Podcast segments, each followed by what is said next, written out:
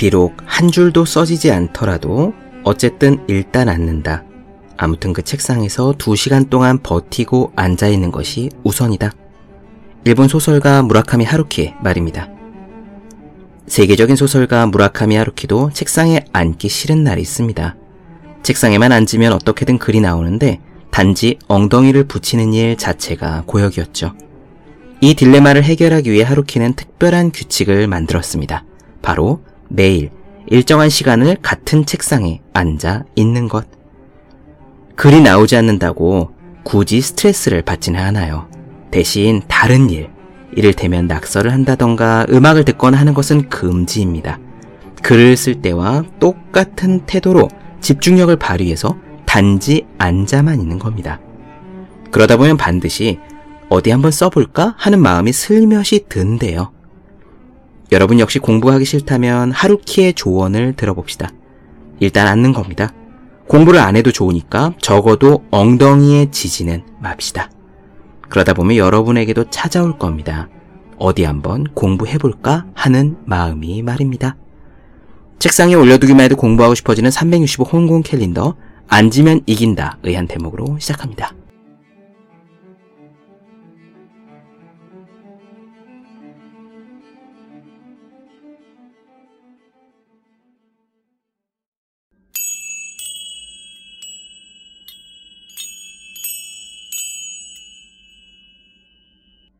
네, 안녕하세요. 본격 공부작업 팟캐스트 서울대는 어떻게 공부하는가 한지우입니다.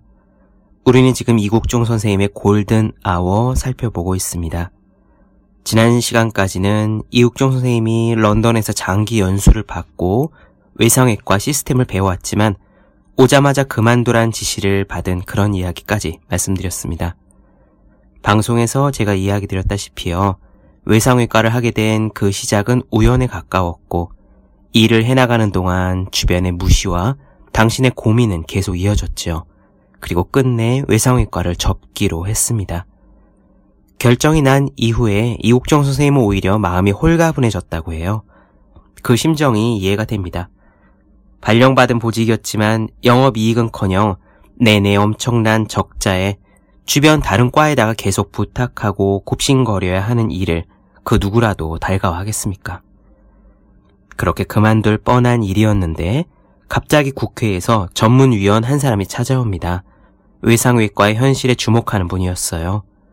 오늘 내용에서는 어떻게 외상외과가 재개되었는지, 실제로 의지를 가진 한 사람의 힘이 얼마나 중요한지에 대한 내용을 엿보실 수 있을 겁니다.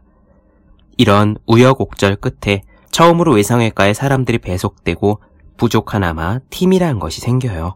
제가 여기에서 인상 깊었던 구절은 이국종 선생님이 무기력과 최선을 동시에 이야기하는 부분이었습니다. 우리는 누구나 최선을 다할 때도 있고 성의 없이 대강할 때도 있습니다. 그 둘을 가르는 기준은 보통 자신의 흥미나 목표 또는 보상과 관련되어 있기 쉽지요. 다시 말해서 힘이 날 때는 최선을 다하지만 그렇지 않은 것에는 대강한다는 말입니다. 하지만 이국종 선생님은 여기서 무기력과 최선을 같이 말해요. 최선을 다해 무감각하게 따라가기로 했다. 그 둘의 간격을 메우는 것은 일에 대한 책임감이 아닌가 싶습니다. 길게 말씀드리지 않고 바로 시작할게요.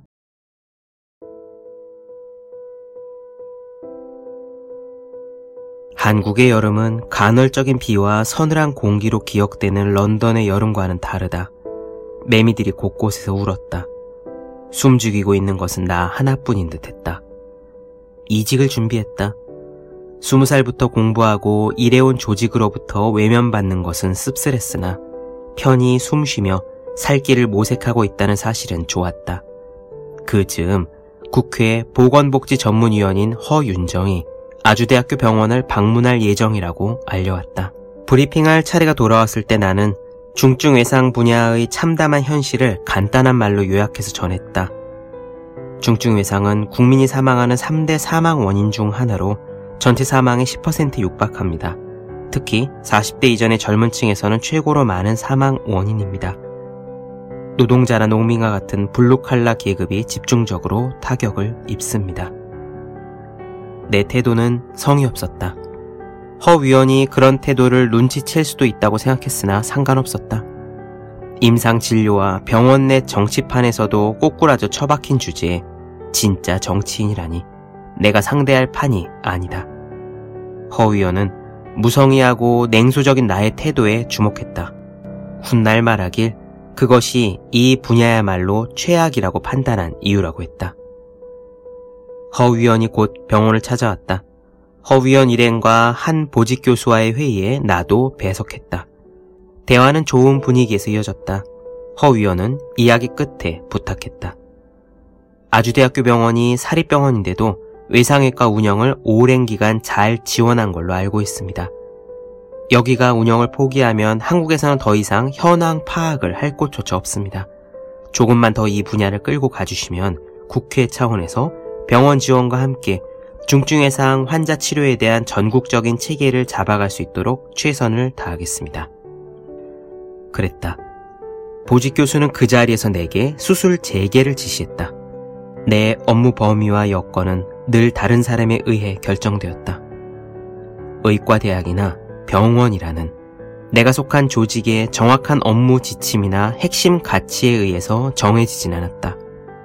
조직의 수장들조차도 방치해뒀다가 내부의 역학관계나 지원 여하에 따라 말을 달리했다. 외부의 말과 힘에 의하여 순식간에 조정되는 내 전공의 특수성을 느끼며 나는 이 이상 한심할 수가 없었다. 내 스승이었던 임대진 교수는 말하곤 했다. 밥벌이의 종결은 늘 타인에 의한 것이어야 하고 그때까지는 버티는 것이 나은 법이며 나 스스로 판을 정리하려는 노력조차 아까우니 그 힘을 아끼라는 그 스승의 말이 나는 틀리지 않다고 여겼다. 어쨌든 이 일은 내 밥벌이였고 병원 일도 직장 생활이었으므로 나는 병원의 공식적인 지시로 관두게 될 때까지는 최선을 다해 무감각하게 따라가기로 했다. 허 위원 일행은 보직 교수와의 대화를 마치고도 병원에 남아 내 앞으로 입원해 있던 10여 명의 다발성 중증외상 환자들의 차트를 살폈다. 마침 한 응급 환자가 발생하자 수술방까지 쫓아 들어와 수술 현장을 보았다. 나는 앞으로의 일들을 가늠할 수가 없었다. 단지 이직을 준비하다 말고 불려와서 다시 아주대학교 병원 외상외과를 재가동하게 됐다는 사실만이 분명했다. 그날 이후 허 위원을 포함해 국회의원이나 도의원, 보건복지부 산하의 공무원들은 수시로 병원으로 와서 나를 찾았다. 대개는 중환자실에서 만났고 내가 수술 중이면 수술방에서 만났다. 그들은 쏟아지는 핏물 속에서 분투하는 나를 날선 눈빛으로 지켜보았다. 그들 앞에서 어떤 환자는 이승으로 돌아왔고 어떤 환자는 속절없이 저승으로 떠나갔다. 그러나 지리 멸렬함 속에 떠밀려온 나는 무엇도 기대하지 않았다. 내게 기대나 희망이라는 말은 희미하게라도 남아있지 않았다. 직장 생활을 하면서 만나는 조직 내의 수많은 고위급 인사들은 아는 체 하며 타이르듯이 말한다. 조직은 몇몇 사람의 힘으로 끌려가서는 안 되며 누가 그 자리에 오더라도 돌아갈 수 있는 시스템의 힘으로 움직여야 한다. 그렇다. 진리지만 이것만큼 누구나 다 아는 거짓말은 없다. 세상의 모든 일들은 특히 특정한 오너가 없는 대부분의 공조직이나 학교와 같은 조직에서 업무를 추진하거나 정책 방향을 밀어붙일 때는 더욱 그러하다. 그 추진력은 해당 업무를 책임지고 있는 사람의 열정에서부터 나온다. 모든 정책 추진에 있어서 완성도는 담당자 개개인의 업무 능력에 좌우되고 이에 대한 최종 책임은 정책 결정권자가 인사권을 행사하면서 완성된다. 모두가 알면서도 그렇게 말하지 않는 이유는 그래야만 책임 소재로부터 자유로워질 수 있기 때문인지도 모른다. 정책이 만들어지고 시행되면서 2009년 4월에 이르러 보건복지부는 수도권 9개 병원을 중증 외상 특성화 후보 센터로 지정했다. 그중 아주대학교 병원이 있었다. 외상외과라는 이름은 외상센터라는 명패로 바뀌었다. 불과 연간 1억의 지원금을 가지고 시작하는 국책 사업은 미세한 바람과 바람이 뒤섞여 불러온 돌풍 같았으나 어디까지 불어나갈지 가늠할 수 없었다. 외상센터라는 이름 앞에 1년차 전공의 한 명과 응급구조사 강찬숙, 간호사 황선혜, 행정요원 차현옥이 배정됐다. 2002년에 발령을 받은 이래 처음 꾸린 팀이었다. 더는 혼자가 아니었으나 여전히 막막했다. 이름뿐인 외상센터가 시작되던 날 팀원들이 함께 모였다. 병원 앞에 부대찌개 집에서 맥주를 마셨다. 앞으로 수고할 일들에 대한 위로도 주고받았다. 약간 상기되어 이야기하는 팀원들을 오랫동안 바라보았다. 이미 밑바닥을 전전한 나의 무기력은 시작하는 희망 앞에서도 똑같았다.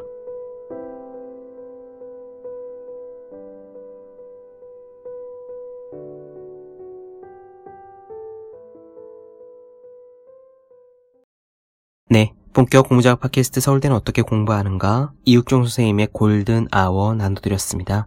더 많은 이야기가 궁금하신 분들, 질문사항 있으신 분들은 제 네이버 블로그 생의 즐거운 편지, 유튜브 서울대는 어떻게 공부하는가, 카카오 브런치, 한지우 브런치, 인스타그램에서 해시태그 서울대는 어떻게 공부하는가 검색해 주시면 좋겠습니다. 또 매일매일 공부하고 계시는 분들, 학생, 수험생, 직장인, 취준생 등 공부하시는 모든 분들을 위해서 어떻게 공부하는 것이 효율적인지 설명한 혼자 하는 공부의 정석, 그리고 책상에 올려두기만 해도 공부하고 싶어지는 365 홍콩 캘린더 아직 읽지 않으셨다면 꼭 읽어보셨으면 좋겠습니다. 분명 도움이 되실 거예요. 그럼 오늘은 여기까지 하겠습니다. 전 다음 시간에 뵐게요. 여러분 모두 열심히 공부하십시오. 저도 열심히 하겠습니다.